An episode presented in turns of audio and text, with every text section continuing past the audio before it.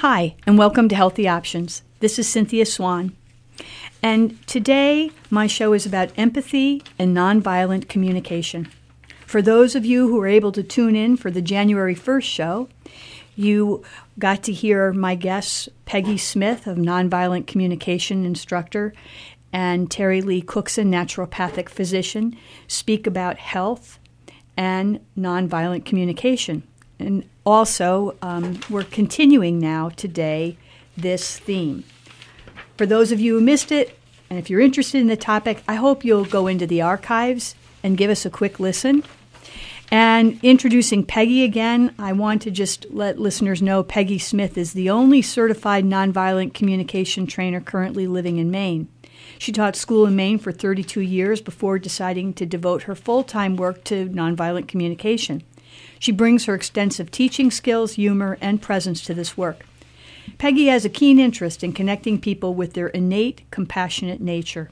She's a lifelong she has a lifelong interest in spiritual traditions and fostering compassion.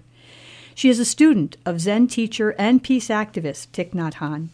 Peggy lives in Lincolnville, Maine, where she and her dog, To Matter, love that name, love to explore the shorelines and the woods. They greet the day watching the sunrise over Islesboro. I do want listeners to know that um, March 22nd and 23rd in Belfast, Peggy's involved uh, in 2014 uh, with this WERU fundraiser. She tells me this is the third year she's doing it, so I'm wondering if this is an annual tradition now. And also, I just want listeners to know that she has a host of articles that can be found at on online www.mainenvcnetwork.org backslash newsletter hyphen archives dot htm and I'll have her speak about that as well. My other guest today is once again the brilliant naturopathic doctor Terry Lee Cookson, and I'm thrilled to have them who practices in Augusta. and Terry, I can't remember what's the phone number 207 557 2557. 2557. So let, let's continue this conversation um, about nonviolent communication and empathy. So I want to just kind of open it up to you, uh, Dr. Cookson, Terry. Or Terry, right. And have you talk about um, the four chairs, a four brief overview of the four chairs that Peggy so eloquently laid out for us in January, and how those options help to uh, diminish stress Mm-hmm. and encourage empathy, which we're going to really explore more fully this Okay. morning. Okay, um, and this is something that I actually use in my office uh, when people seem stuck. Um, it's it's a good way of of um, uh, uh, uh, opening up other options for how to see the world. So chair number one is uh, something happens and I'm busy blaming you or I'm blaming someone outside of me. Why did you do this? Why? Anyway, you get the It's idea. your We're- fault. We're, very good at, at saying it's your fault and this is why. Um, chair number two is when I say, "Oh, I was so stupid. Why did I do this? Why did I, you know, why didn't I do that?" Um, so it's blaming myself. And we're, we're, we're, we're very well trained in, in doing both of those things. This is um, basically what our culture teaches us to do. But to, um, to get more uh, closely in touch with who we are, our innate self, um, we, we can use uh, chair number three and four to do that. So, chair number three is we notice what happened, but then rather than finding out who to blame for it, um, I can say to myself, oh, I'm feeling scared, I'm feeling hurt, I'm feeling, you know, to get in touch with what my feelings are and, uh, and use those as a, as a signpost to what are the needs that are underneath that are saying, th- that are very much alive at that moment. Um, So if I'm feeling scared, my need underneath that might be I I need to feel safe. right. Or I need connection, or I need uh, community, hmm whatever uh, whatever need is that is making its presence known in a more painful way. And then chair number four is uh, once I've established that connection with myself, is saying, oh, it, it's the curiosity. I wonder what's going on for the other person. So I wonder how they're feeling. So that's the four chairs, Peggy, that you um, spoke about in our first show in January. Exactly. I, I want to add one thing that uh, to be careful not to start to equate a certain feeling with a certain need. So it's it could be seem intuitive to say I'm feeling scared, I need safety. But in fact, it's my experiences were much richer than that. I could be feeling scared because of the need of tenderness or the need of love, the need of acceptance, the need of recognition, the need of connection. It's so easy to say, I'm feeling scared, I need safety. Uh, that, I think, is in itself very limiting. So go deeper into what you're you're saying to to I want to say people- richer as Okay. opposed Oh, richer to deeper. deeper. Okay. Richer. richer richer levels of, of expression. Yes, a self connection, richer levels of self connection. That's where the ah comes from. Uh, and that release of stress is when I'm, because to me, safety itself can become uh, a shell to, that keeps me from connecting to the more vulnerable, tender, and um, hungry needs underneath. So in the um, in the realm of nonviolent communication, we're wanting to explore these chairs three and four to allow us to have a richer experience of Yes. ourself and, and, and life. Yes. And so that we have authentic connection, authentic harmony. We often say, well, I won't speak up because I value harmony. But what we get is inauthentic harmony. We are only having harmony because I'm shutting up. Mm-hmm. And what we want is authentic harmony, which actually comes from when we're fully explored what's really alive for everybody. So we don't want to deny these parts of ourselves. We want to bring them all to the table, so to speak. Exactly. The internal banquet that serves the external banquet. Okay, so one serves the other. Now, how does this relate to empathy? Oh, Wow. Okay. I'm sorry. To, you just left me speechless. How does it Or, relate or to what empathy? in, in the realm of nonviolent communication? Terry or Peggy, what is empathy? So um, I will take a moment to say that we talked about four chairs. There's also another set of four in nonviolent communication. Uh, Marshall Rosenberg, who developed this model, um, talks about four mm, stages of the process. The first stage is making a clean observation, an observation that's not mixed with any kind of judgment. Once you get clean, and that's what actually happened. Okay, what is actually the issue? From that, I connect to the feelings. In chair three, it would be I get clear about the observation, I connect to what feelings are alive in me in relationship to this observation. Then I follow those feelings to the needs that are alive in me. And from that, I make a request, both of me or you.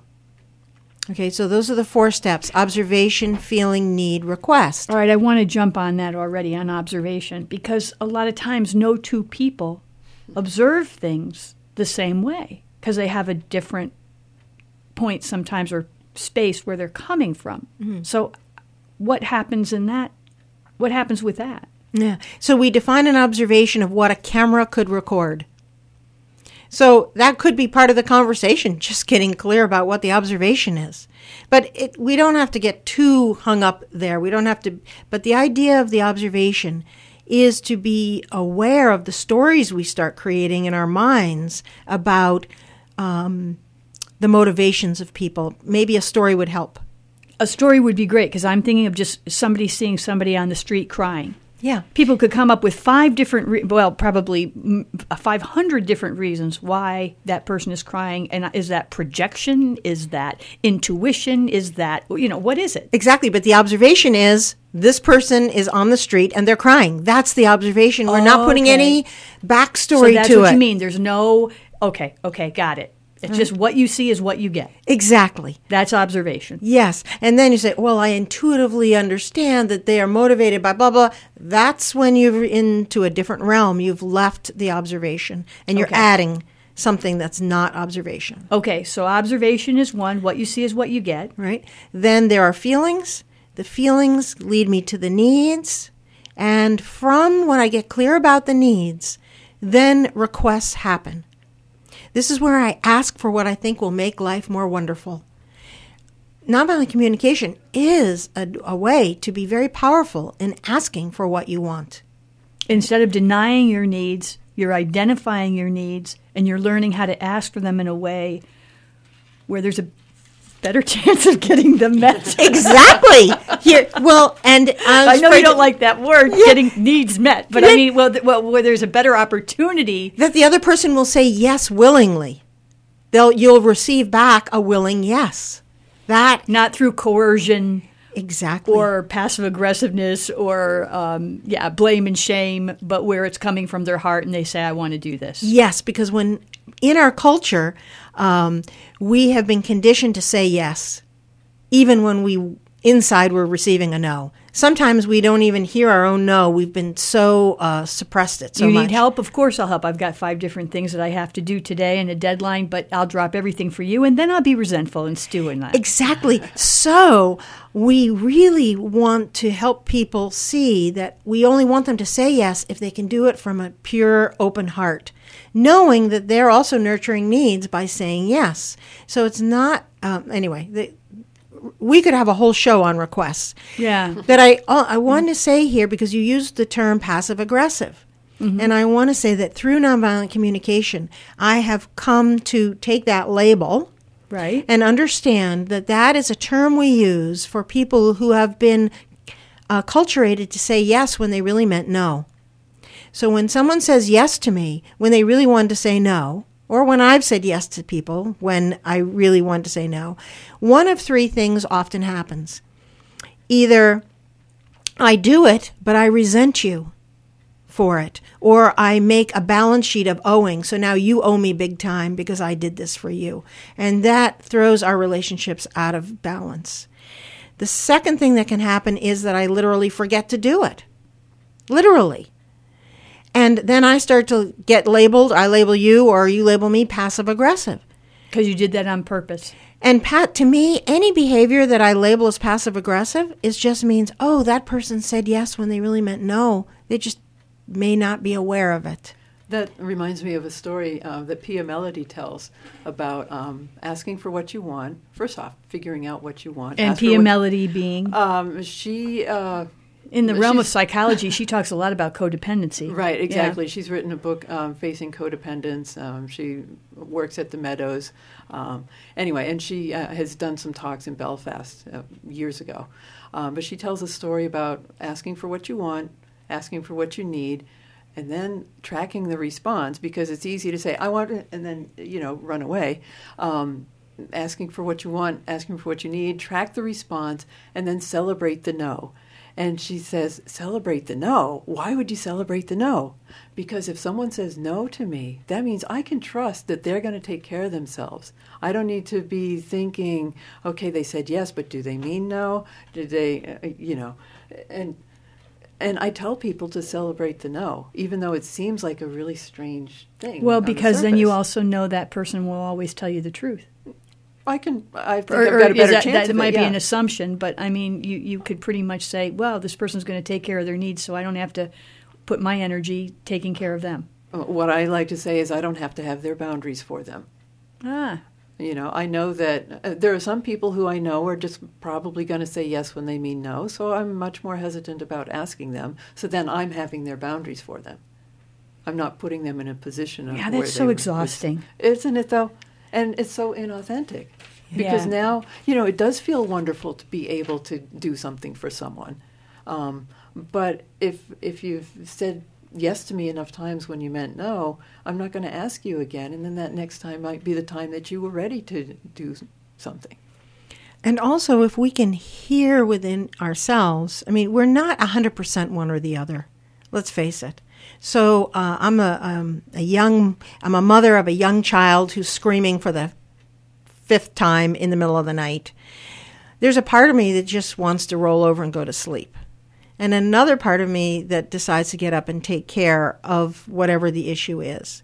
Now, I can do it out of being caught with my no, I'm not getting enough sleep, I'm not, nah, nah, or I can realize, well, I'm actually saying yes to something too. Mm-hmm. It's not 100% one or the other. To me, part of it is tracking what percentage of me wants to say yes and what percentage of me wants to say no. And that's all about self awareness.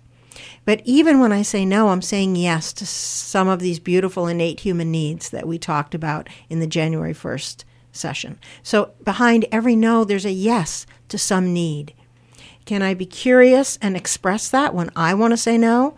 And when I receive a no, can I get curious about what n- yes you're saying, what need you're saying yes to when you say no to me?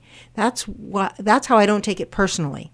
Mm-hmm. It's a lot of self work, this nonviolent communication. I mean, it's Isn't a lot exciting? of exploration of self, it, it, uh, which is great. And I mean, that that's the goal of most of the spiritual paths and psychological paths and transpersonal paths.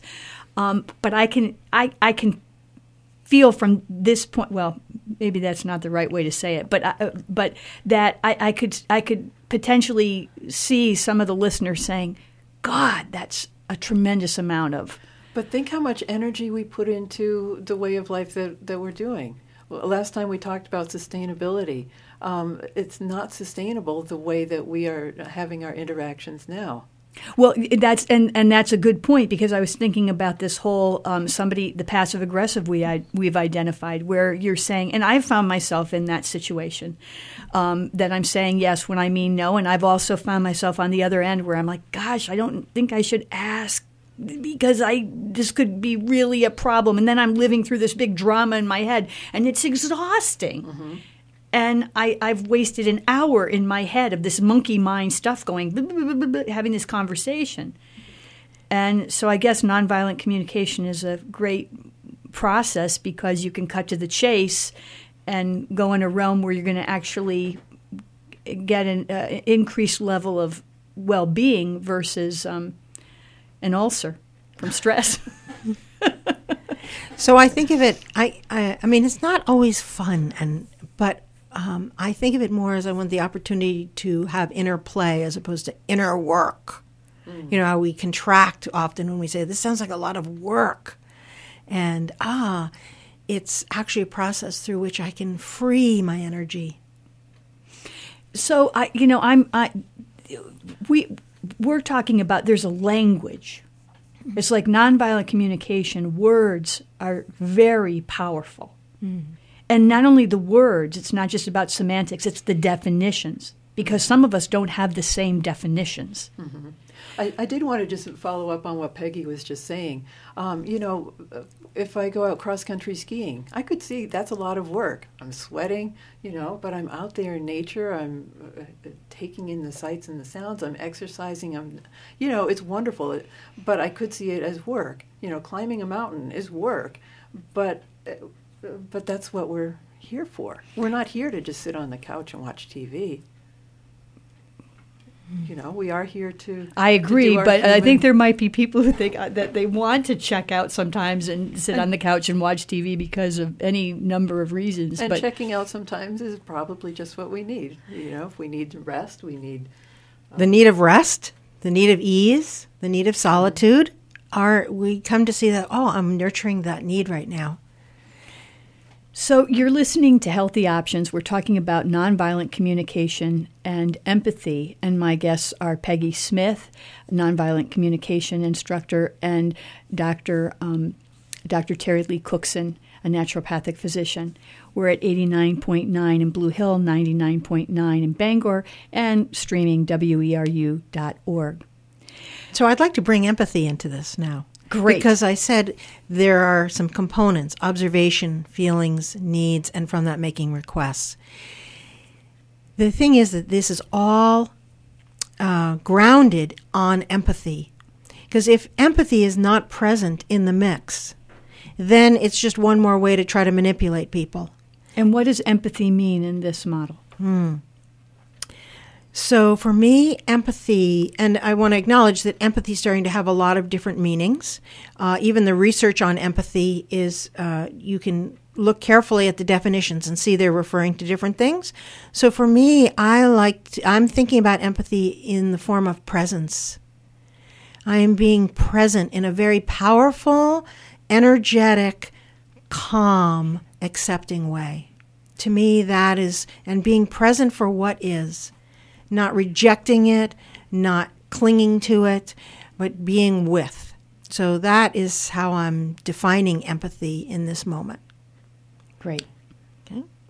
I want to be with parts of myself. That's chair three. I want to be with parts of you. That's chair four. Going In the four chair model. In the four chair model. And so, how does empathy enrich our lives?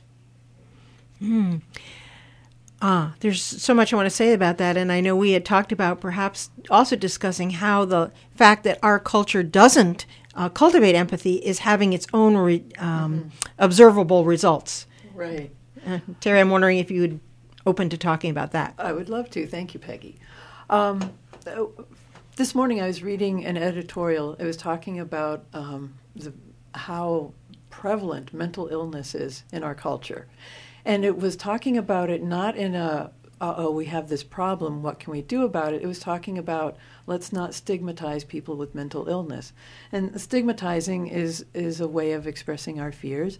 It's a part of the herd mentality. You know when we were um, when we were individual clans that needed to make sure that we fit together totally uh, any outlier was a threat to the safety of the clan um, but we've evolved well beyond that. We don't need to, you know, be fearful of the outliers. So, um, so stigmatizing obviously is not uh, is not beneficial for for humans as a as a species anymore. Um, but the part that really interested me in the article was that it was talking not about we have rampant mental illness, what can we do about it?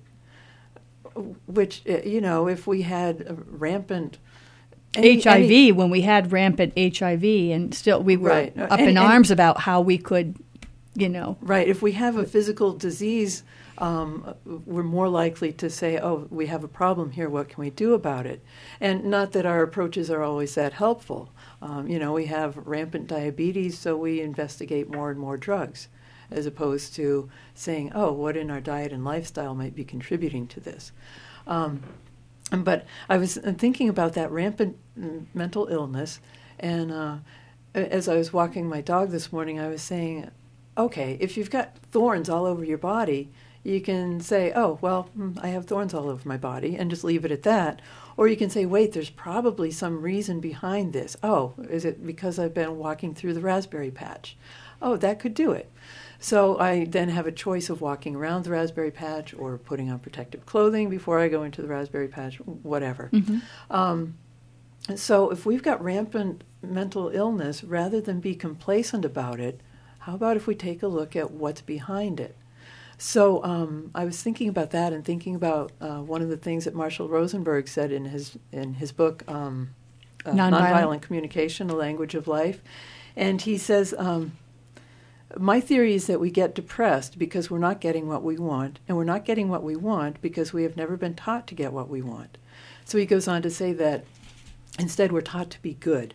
You know, we're taught to be nice, as opposed to uh, as opposed to learning to ask for what we want and then tracking the response and celebrating the no, to throw Pia Mellody into the mix. Mm-hmm. Um, so, and I was in a nonviolent communication practice group. We met for two years and we went through the uh, the workbook that went along with this book. And um, when we got to the part about requests, all of a sudden, you know, talking about um, observation without judgment and evaluation. Okay, good. We can. You we could. Can you get our to that. You could do that. that. Yep. Oh, feelings. Okay, well, we have this list of feelings. Good. Okay, uh, we can start to understand this is a feeling and that's a thought. Okay, mm-hmm. good. We're good with that. And needs. Okay, that was a little tough but then it's like okay i can see oh basic human needs oh it was actually kind of a relief to to get to, to put to that on the table yeah. yeah. but then it came to the request part and all of a sudden we're all just like deer in the headlights. And uh, how do you ask for what you want? How do you ask for what you want? How do you know how to ask for what you want? So now i'm going to throw this the ball back to peggy Well, what one of the things I think that we want that we don't get very much of in our culture is empathy. So I'm, I want to really explore this empathy. And uh, one day, a friend of mine was showing me a photograph of her of herself holding her new baby grandchild, and I saw the expression on my friend's face. It was like pure acceptance, pure love, pure joy. She wasn't the mother. You know, she didn't have to worry about when to feed the baby or change the baby. It was just this pure acceptance. To me, that's an expression of empathy. She was being with this baby. So, a few of us are very fortunate when we're first born that we get to experience be, someone being with us in total acceptance. Now, some of us also are fortunate enough to receive empathy when we're leaving this life. And to me, that's one of the benefits of hospice. They seem to have really developed some very powerful ways of helping their volunteers hold presence, mm. this calm presence for someone who's dying. There's nothing to do, there's nothing to fix, mm-hmm. but you're being with. You're just with them. Yeah, it's beautiful. Mm. So, some of us, if we're really, really lucky, we enter and experience some empathy. And some of us, if we're really, really lucky, we get to experience some empathy when we're on the way out. And to me, nonviolent communication is a beautiful process that I'm hoping will bridge those two so that we can all experience empathy throughout our life. Mm-hmm. And not just those precious uh, transitional times. First minutes and last minutes. Yes, because nice to have other yes. yes, empathy is an innate human nice. need that we all are hungry for all the time. Someone who um, is willing to be calmly present with us no matter what it is that's alive for us right now. And even that we can offer that to parts of ourselves. So there's self empathy as well as external empathy. Do you think that that's why people love their pets so much?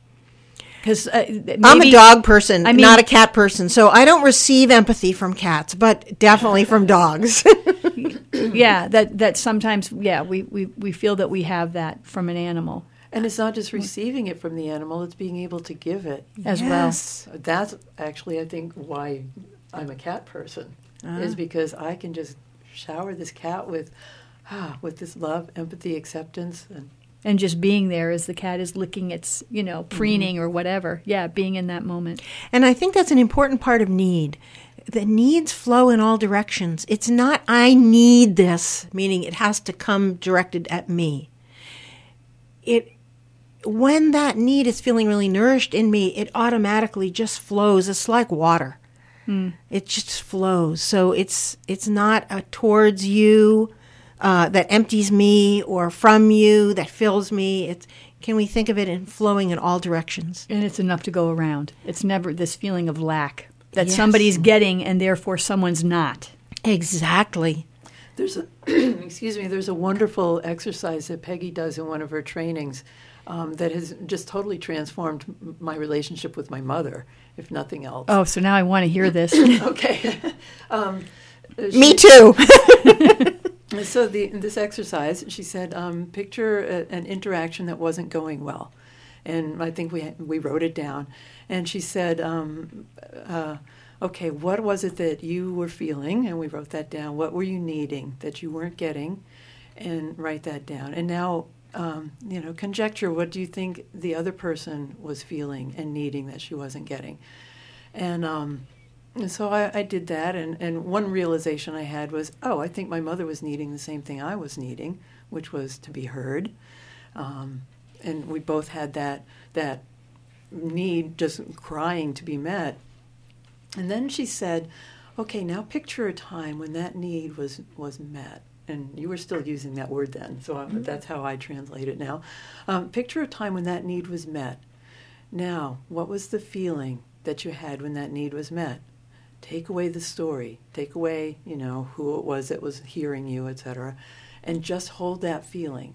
Now go back into that situation that wasn't working well, already filled, brimming with that feeling of that need being met. And and how does that change it? So I start I started doing that with my mother and saying, "Okay, I know what it feels like to have that need met. okay, I can now just go and and fill that for her. That's empathy. Yeah. That's mm-hmm. empathy, isn't it? Yeah. Well, it's responding to life from the fullness of our needs mm-hmm. instead of the lack. We often go around in our society thinking we're missing out, we're lacking. These needs are li- mm-hmm. lacking. You have to give me this.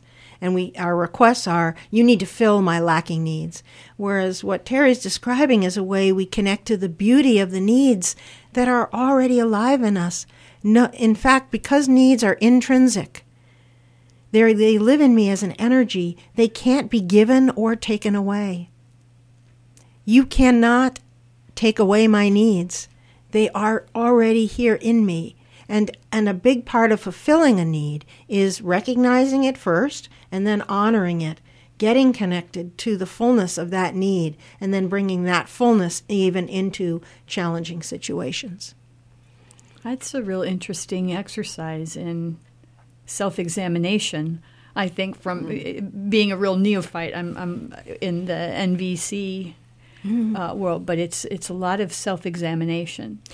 It's uh, to me a way of living my life from its fullness instead Mm-hmm. of its deficit. And it that is sort of countercultural. We've been talking about how our culture affects us. And if I live in a culture like we do, that's constantly bombarding me with messages that I'm unhappy, and I'm ha- unhappy because I don't use the right toothpaste or drive the right car or have the right partner or send my kid to the right school. Uh, that's why I'm unhappy.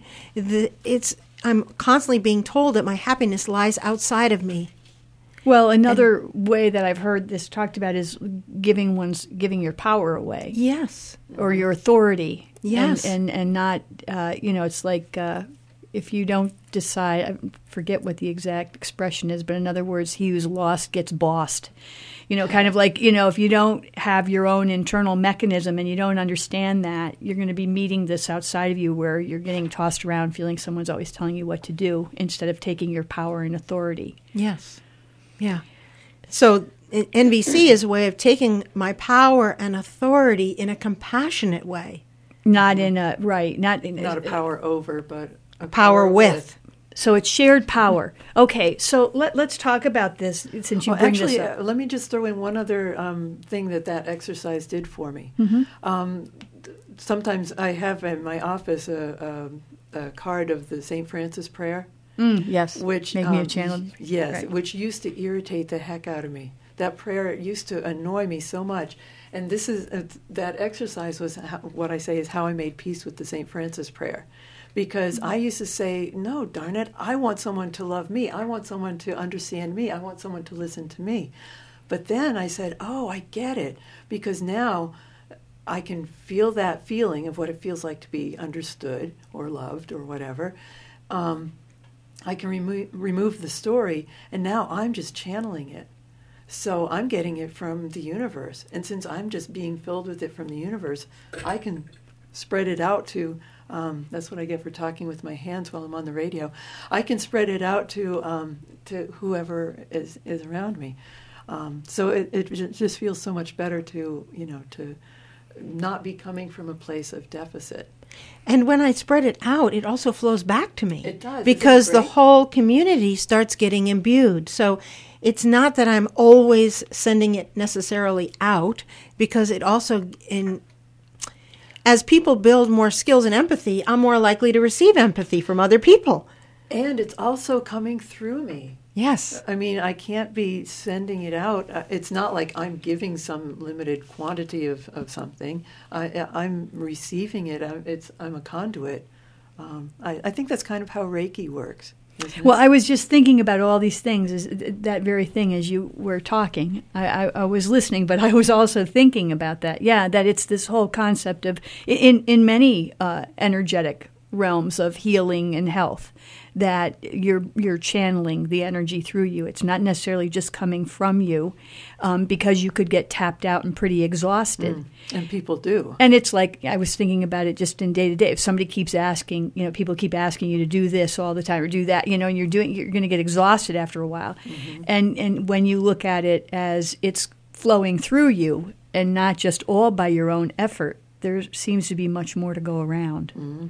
Actually, you could say nothing's by our own effort because we're only here because of all the causes and conditions that brought me to this moment. Mm-hmm. We are inter it, interbeing exists. I'm only who, who I am in this moment because of all the other things that have happened throughout space and time that have brought me here. And I'm wondering if you'd like some specifics about empathy. Yeah, that would be great. Okay. So um, I often talk about the fact that there's three levels of listening. And so we're going to get to um, the level of listening from empathy or calm presence. I also want to just say up front there's nothing wrong with any of these three levels of listening. It's can I be aware of where I'm listening from? Because each one has an important uh, component. It's, a, it's an important time to listen from all these various levels. So the first level, well, actually, now I'm realizing there's a fourth level.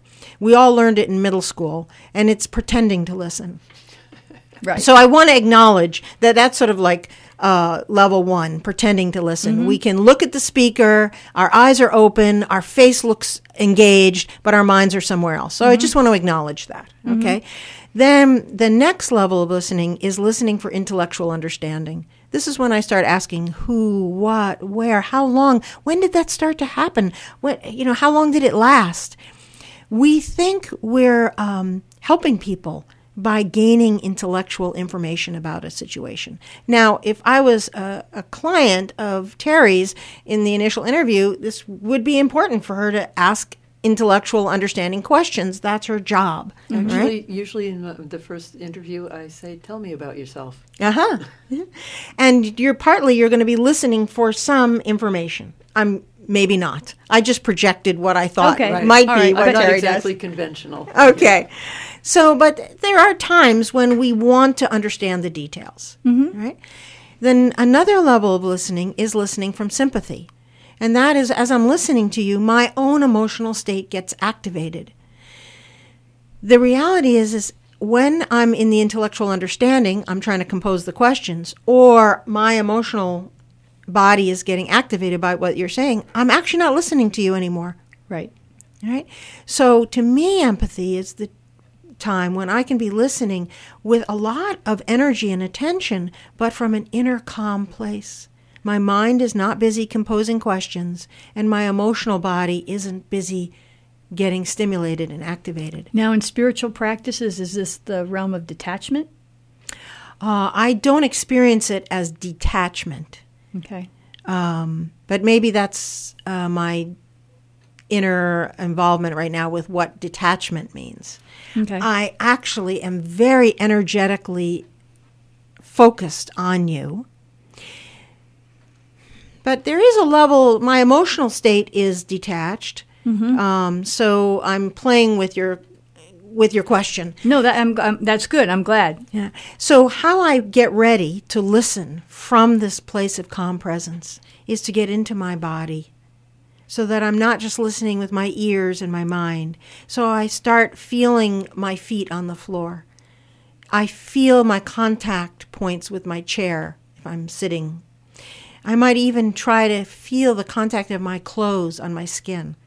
I really want to be in me and and I generate a lot of energy in me. And then when I'm listening to empathetic presence with you, I open up that energy towards you.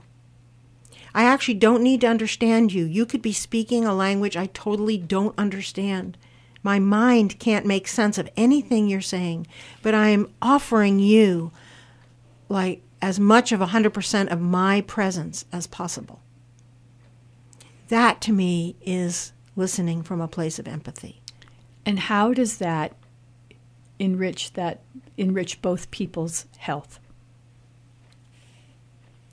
Well, I was just thinking, I have a patient who uh, had a stroke recently, and her language is totally unintelligible to anyone.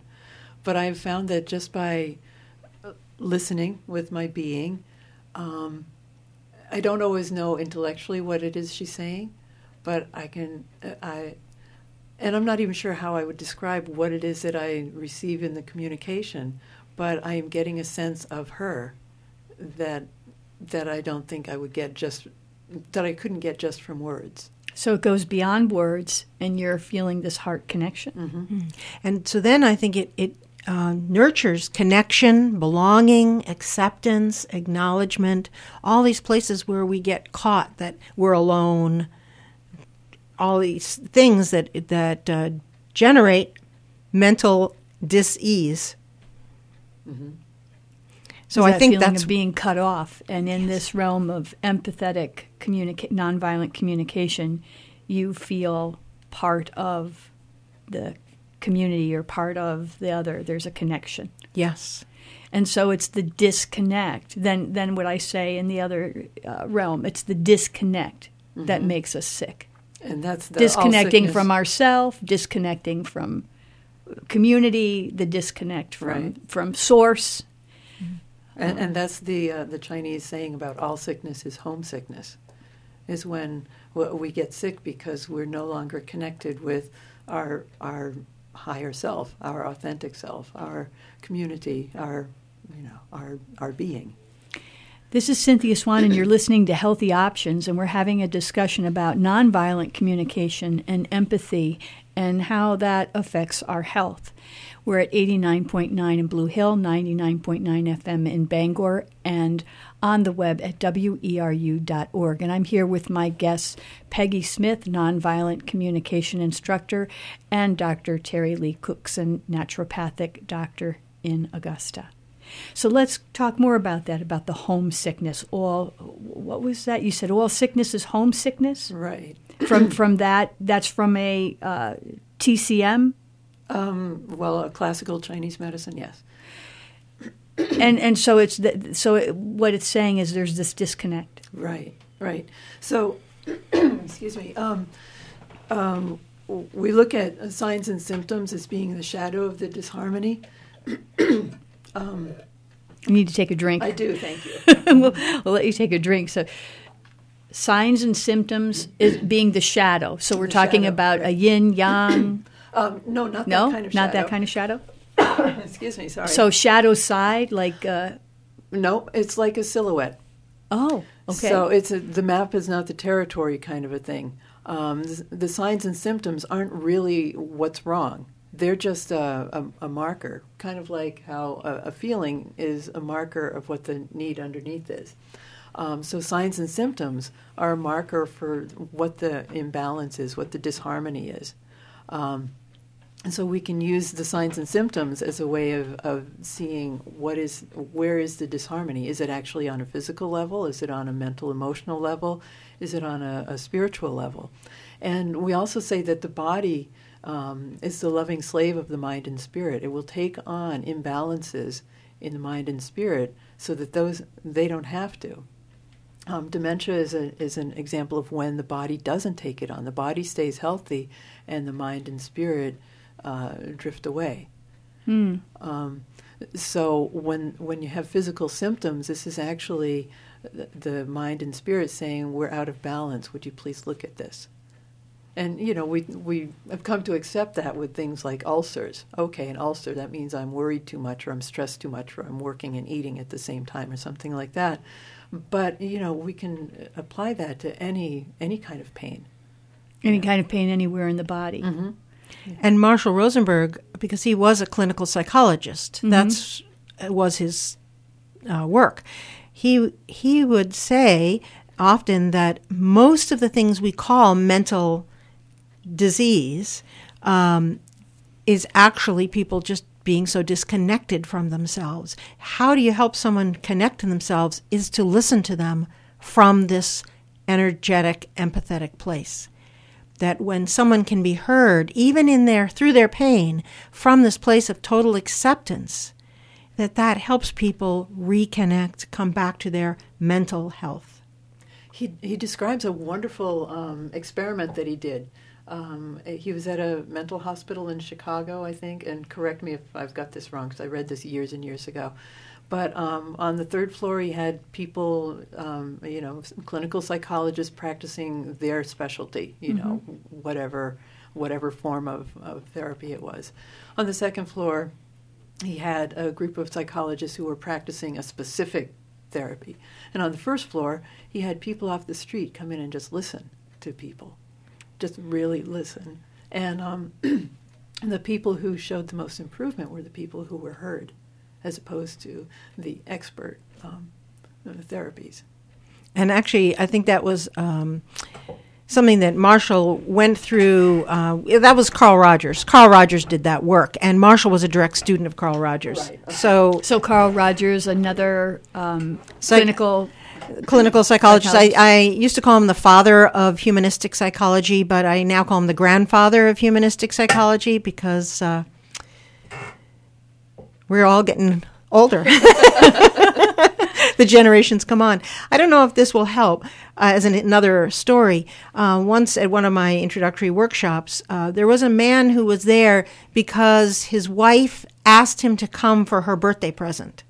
So when he said, "Honey, what do you want for your birthday?" she said, "I want you to come to this training." So he had spent much of the weekend with his arms folded, uh, but he was there. And then we got to the part of the um, workshop where we're practicing how to listen from empathy. We do this actively in the workshop, and I had an odd number of people. So I said, "Is there anyone willing to, instead of participating directly, to observe a group?" His hand was up before I'd even finished making the Oh, request. good. Yeah, he's thinking, oh, good, I don't have to do I this. I don't have to do this. Right. So uh, the first uh, session, he was observing another group, and then there was we were in the in between, ready to switch roles, and I went over to him and I said, you know. I, I didn't I could I could listen to you from presence and still track the time if you would like me to hold presence for you during the second part. And he said, Oh, no, no, no, I'm happy just observing. So I said, Okay. And I go and I settle in and I'm just about to start. And then he's right there and he said, You know, I'm realizing being listened to like that terrifies me. So I think I'll do it.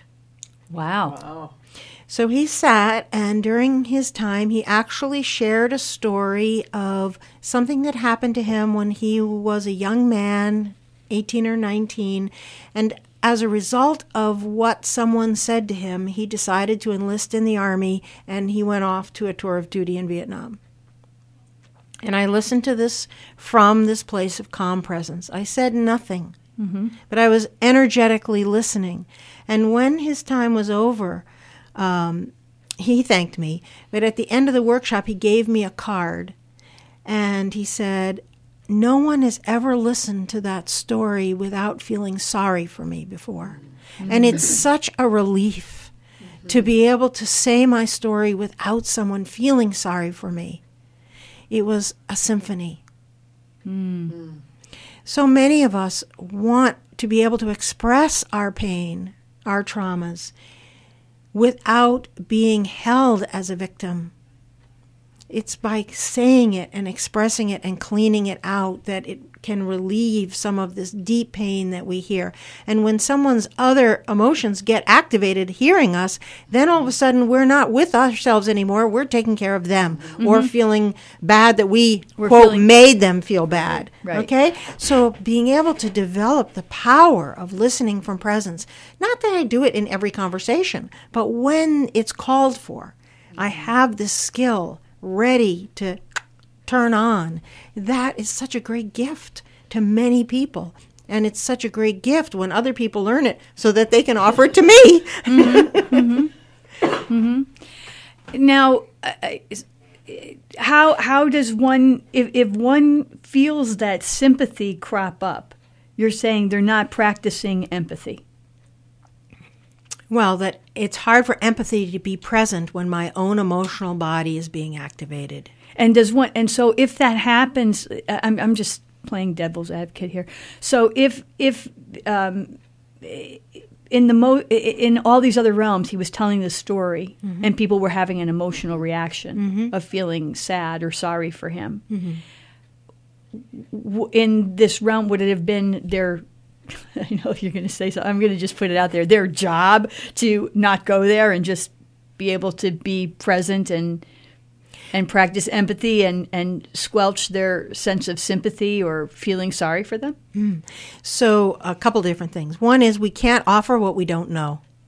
So, it's not like someone didn't do their job. They reacted, they worked with what material they had. So no blame, no shame. No blame, no that. shame. Okay. okay. And when I'm listening to someone's story, sometimes I can notice that emotional body starting to get activated. And what I do is one, return to those things that I did to get ready. My feet are on my the floor. My feet are on the floor. I can f- can I feel the pulse in my fingers? You know, whatever it is is my so you're technique. distracting yourself from going to that place of sympathy. Well, hold on. Give me just a moment to Okay, finish, I'm sorry. Cynthia, okay? Because I one, I want to be aware. Oh, emotions are happening. I tried to get back into my body, and then if I, whatever was cre- coming up in that emotion, I want to say to it, "I'll come back to you. Please step over here for a minute." I'm talking to that part of my body. Mm-hmm. Come sit over here because I really want to be with Cynthia right now. Come back to Cynthia. That's what I'm saying into my mind. I and not okay. only that, I want to come back to the wholeness in Cynthia, the W H O L E, whole, the Mm-hmm. whole part of Cynthia that's in there, even if right now she's connected to her H O L E, her whole, her Right. problem. Right. She's connected to her pain. I'm there sitting with her W H O L E, her wholeness, even though right now she's not connected to it. I'm being present with that part of her. That I do that in my mind. And then if I can't, if I notice that my emotions are so strong that I can't do it, then I'd be honest with that. You know, I'd really like to be in presence with you right now. And I'm realizing uh, my emotions are really strong. Uh, I need to take a break. You know, so I don't want to put on the mask of empathy. Right. So I want to be sincere. And my sense is that the joy, it's not work to be an empathetic presence, it's a joy. Most of the time, that part of me that's starting to well up is willing to step aside so that I can finish this joy over here, knowing that I will come back to it. So that I and I don't abandon it and not come back to it. If I said I'll i I'll come back to you later, I do that or I make a date with one of my empathy buddies so that they'll be in presence with that pain. Mm-hmm. I always want to track that. I, I want to. Ju- we we just have a few more minutes remaining, and I wanted to. Um, I heard Marshall Rosenberg say um, uh, something to the effect of, and we've been talking about this, alluding to this, um, how we make life wonderful, that we can make life wonderful in each moment. So, how how how how can we do that?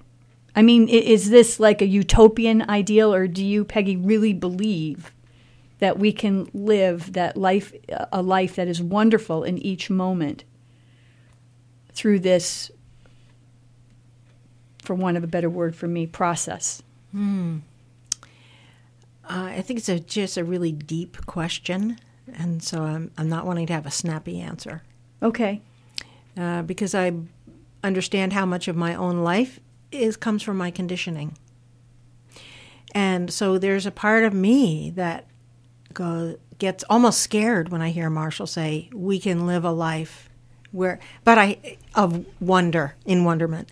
And yet, I do have experience that I can make my life more wonderful.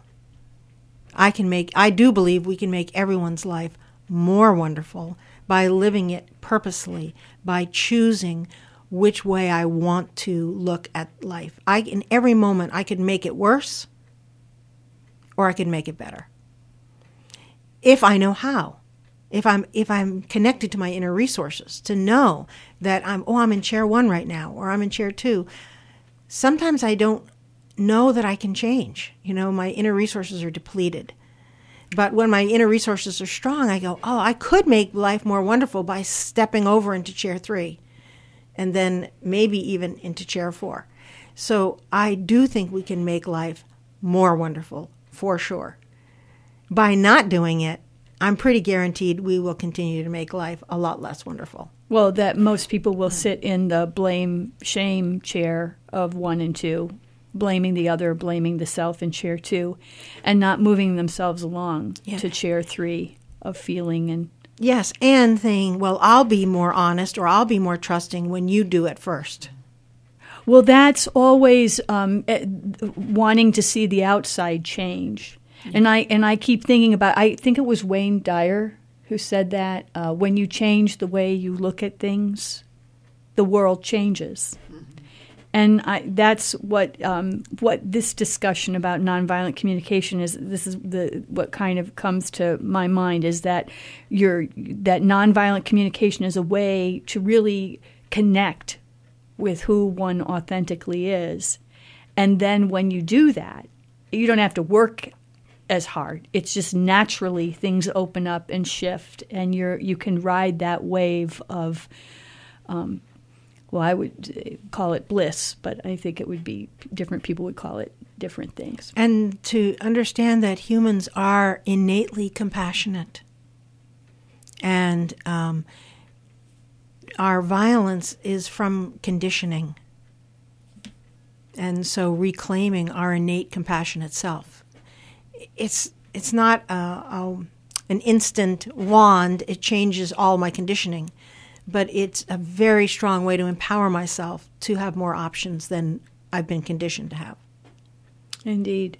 In in these parting few minutes, is there anything that either one of you, um, Dr. Terry Lee Cookson, that you would like to add, or Peggy Smith, nonviolent communication, that you'd want to say that could sum up, or just something you want listeners to think about? The body will hold on to memories and stories um, until they're resolved. Um, I've seen people, um, you know, with GI distress that because of witnessing, you know, her brother being killed, and she took on the responsibility. I've seen, uh, you know, I've seen a lot mm-hmm. of different things. The body will store memories, uh, will store the stories until they get resolved, and this is a way of being able to un- unblock those so that you can actually start to look at what those stories are. What is it that we're holding on to? Let them go, resolve them, love them, thank them, and uh, and you know, uh, kind of a, a, burying the dead. You know, you don't have to keep carrying around every uh, injustice that that you perceived. Mm. Did that make sense? It did for me, and I want to say it's like the letting go isn't this you should let them go. Right. They dissolve. It's more to me maybe a dissolving of them as opposed to a purposeful letting them go. The thing about trauma is trauma stays alive. It stays present. Even though it was 5, 10, 20, 50 years ago, it's still alive. It's still present right here and now. And one of the things that we do is is let it go into the past. So mm-hmm. it's still there, the memory is there, the story is there, but it's more like watching a movie as opposed to reliving the trauma, reliving, reliving. Um, so it, it gets to go into the past so that then you can have present. Hmm. And one of my uh, NVC uh, teachers, Robert Gonzalez, says most of us are adults walking into our future looking backwards. So we're, you know, we're in, moving into our future, but we're dragging, we're looking back all the pain and suffering that is behind us. And this process helps me turn around and walk into my future looking where I'm going. Mm. It doesn't mean the past isn't there, but I'm looking where where the future is. And I think for humanity, that's the gift that I would love us all to uh, take up. That's great. And on that note, I want to thank listeners for tuning into this segment of Healthy Options on Nonviolent Communication and Empathy and Health, and my guests, Peggy Smith, Nonviolent Communication Instructor, and Dr. Terry Lee Cookson, Naturopathic Doctor in Augusta. Thank Thanks for listening. so much for having us. Yeah, it's been a great joy to be here. Thank you. Thank you.